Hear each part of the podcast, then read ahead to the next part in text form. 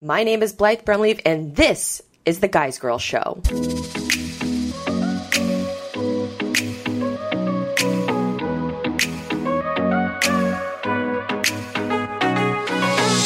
One more segment to go with you on a Tuesday night. The show has flown by. Blythe Brumleve, Lauren Brooks, and Tyler Devitt alongside D Murph will be back next week with us.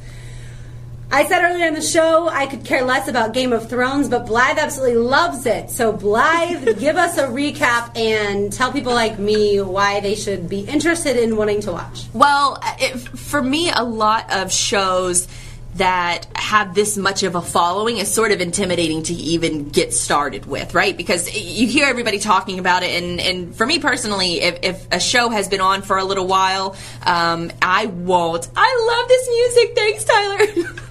Um, but if you means nothing to me, just for the record, it's the Game of Thrones music. In case you guys can't hear it, um, but for me, I, if, if a show's been on for a few years and I've never watched it, I won't watch it unless it's like a binge mode type situation. So when football season ended, when ja- well, I should say when Jaguar season ended last year, I said, okay, I'm finally going to give this show a shot. I started watching it, and I've been completely hooked since then. And it's I watched all six seasons. At that at that point, it was only six seasons, and I watched them in 17 days. And each episode is an hour long, and there's 10 episodes. So do the math: 60 episodes in, in 17 days. That's quite a lot of, of Game of Thrones watching. And even before this, you go se- outside. Not really.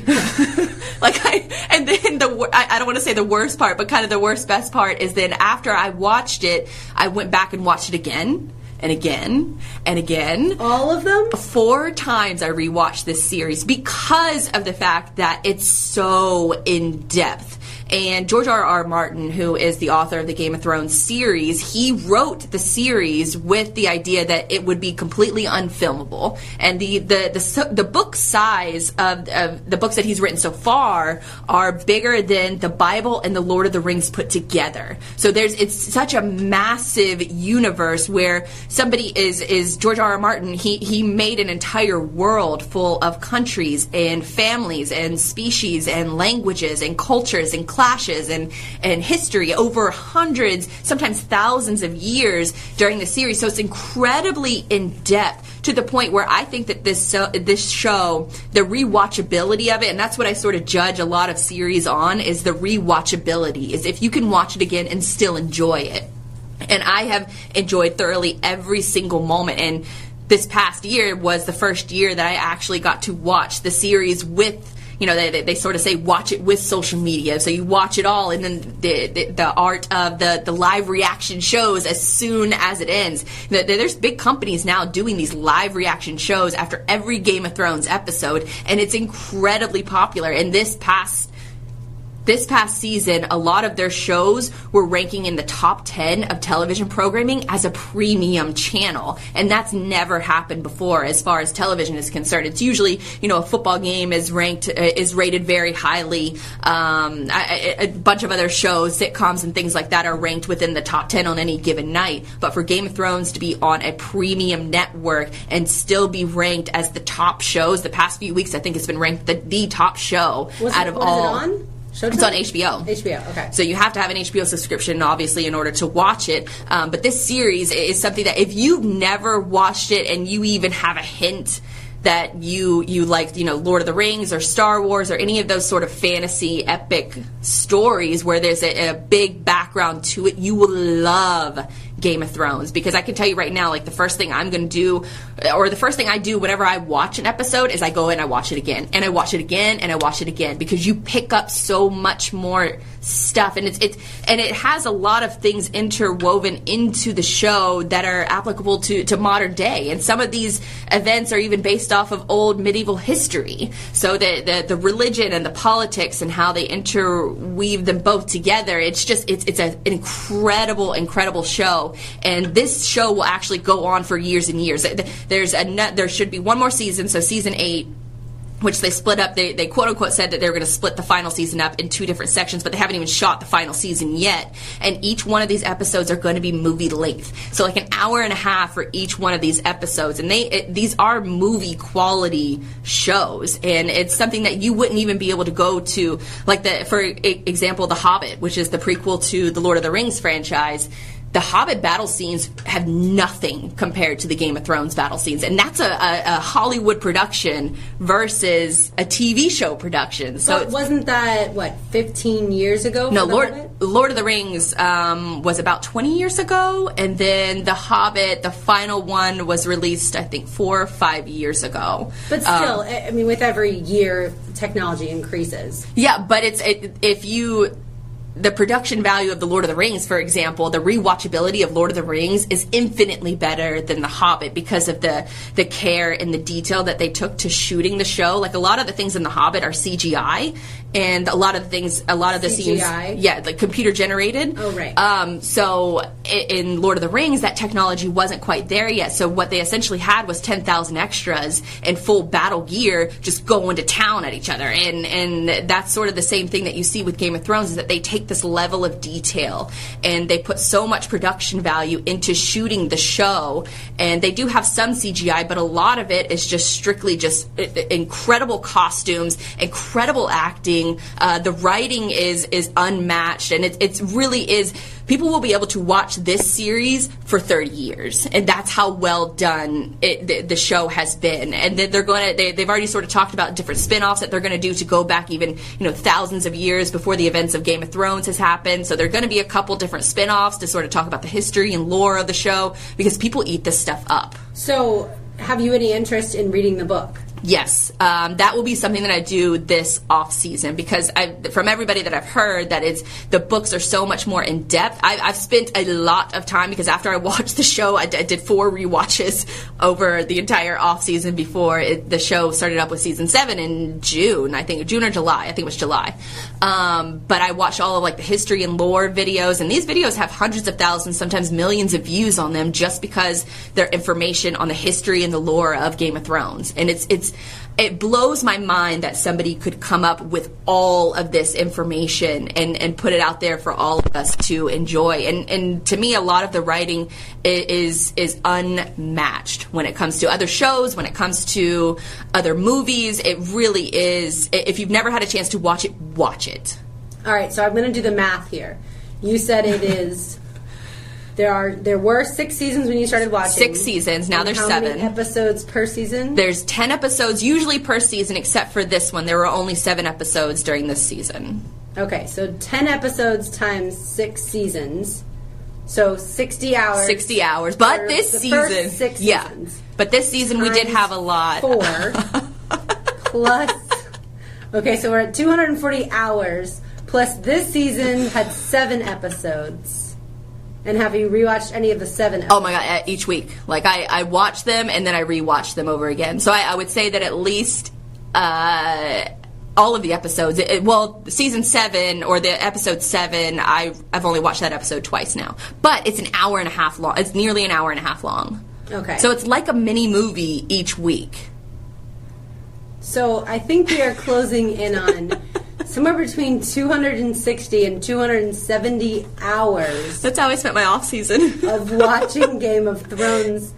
Um, at, at any point, do you feel like that's too much time spent on television? No, well, I would say because you pick up so much more stuff when you rewatch it. Yeah. Um, but Like, then you're watching it the second time, I, I get that. Yeah. The third time, I think you're losing it a little bit, and the fourth time, I think you're a Looney Tune. But I also I have stuff. uh, You know, I'm on the computer. I'm doing stuff around the house while it's on. So I, I do pick up a lot of things. But it, yeah, it's definitely like I will watch the hell out of something when it comes. Like when I got into a Har- Harry Potter mode, I watched probably each one of those Harry Potter movies a hundred times, and that's no lie. A hundred times. Yeah, over the course of like a few years, and then what supplemented my rewatchability because I'm a big fan of like having things on in the background. So now Game of Thrones has supplemented that.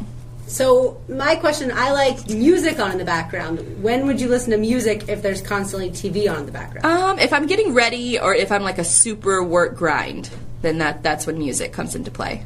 Getting ready or super work. because then I can't pay attention. If, Right, okay. And I, if the show's on, then I'm watching it. And like I was one of those people that like that a, a couple of the episodes this season were leaked early, and all you had to do, it's sort of like Periscope, you just had to go find it. And I, I definitely, I could. I'm not one of those people that can wait. If I know the episode is out there, I want to know right now. And so this was the first season that I, I got a chance to like watch it sort of week to week. Um, but now I, it's a big waiting game because it's it's going to be close to two years before Yeah, the last said season. 2019, right? 2018 is what it's looking like. Late 2018. Okay, Tyler. That's a good assumption. All of this, do you feel more inclined now to watch Game of Thrones? Has this excited you?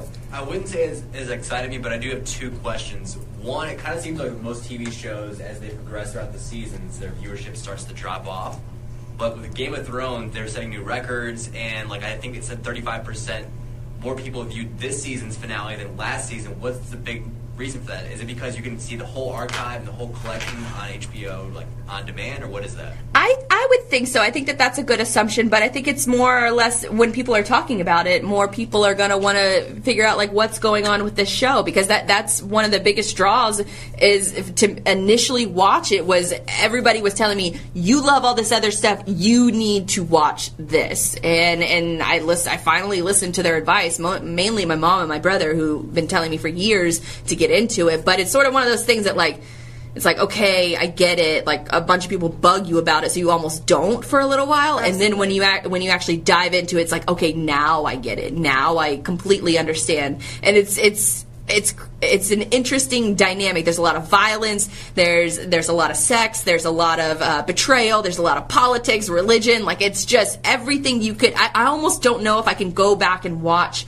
Lord of the Rings and still enjoy it as much because it's sort of a similar style, kind of. You won't have time to rewatch Lord of the Rings. You'll be watching the next season seven times. Yeah, probably. That's that's accurate. I, to be honest, I can only watch a movie usually one time. When I was younger, I could watch certain movies a few times, multiple times. I could absolutely never watch a TV show more than one time. Oh my gosh. absolutely gosh. never. This is what. Well, I would say I did this a little bit with Lost, but the the, the show that probably was my favorite TV show of all time before Game of Thrones. Um, I did it with a little bit with Lost, but that was also in in the era of not streaming wasn't pretty popular wasn't popular back then. Even social media wasn't what it is now. Like half of the fun is watching the after shows and then theorizing with everybody on the internet about it and going right to the message boards and seeing what you know this scene you know this weapon was shown in this scene by this person what could it mean and all the theories and trying to make assumptions and then you can go back and say you know oh I was right about this because you know X and Y lead to this situation and it, it's it, half of the fun is when uh, an episode ends and then you watch all of the recap videos afterwards like I there are probably four or five shows YouTube shows that I watch after every single episode, include in addition to rewatching the episode itself. So I am, I am, I am so in this culture now. Sleep over this. Not really. Like I, well, I would say losing sleep in a good way because I'll, I, first thing I did on Monday morning was I woke up and I was like, oh my god, I can't believe the ending of that show. Like I got to go back online and talk about it some more, and I got to watch all these videos. And the minute I get a notification on my phone that you know one of the shows that I've I've watched throughout the season, when they upload a new video, I, I jump right on it. And it's it's wild to see. There's one uh, company, Alt Shift X, and they make these uh, recap videos after every single episode, but it takes like five days. But the minute I get the notification, I go on and I watch the video, and it already has like 100,000 views. That's how crazy in demand that this culture and this fan base have that, that, that the within 30 seconds literally within 30 seconds of a video notification coming through on my phone i'm going to it and there are hundreds of people thousands of people that are watching right alongside with me How are you getting your job done? i think i'm doing pretty good right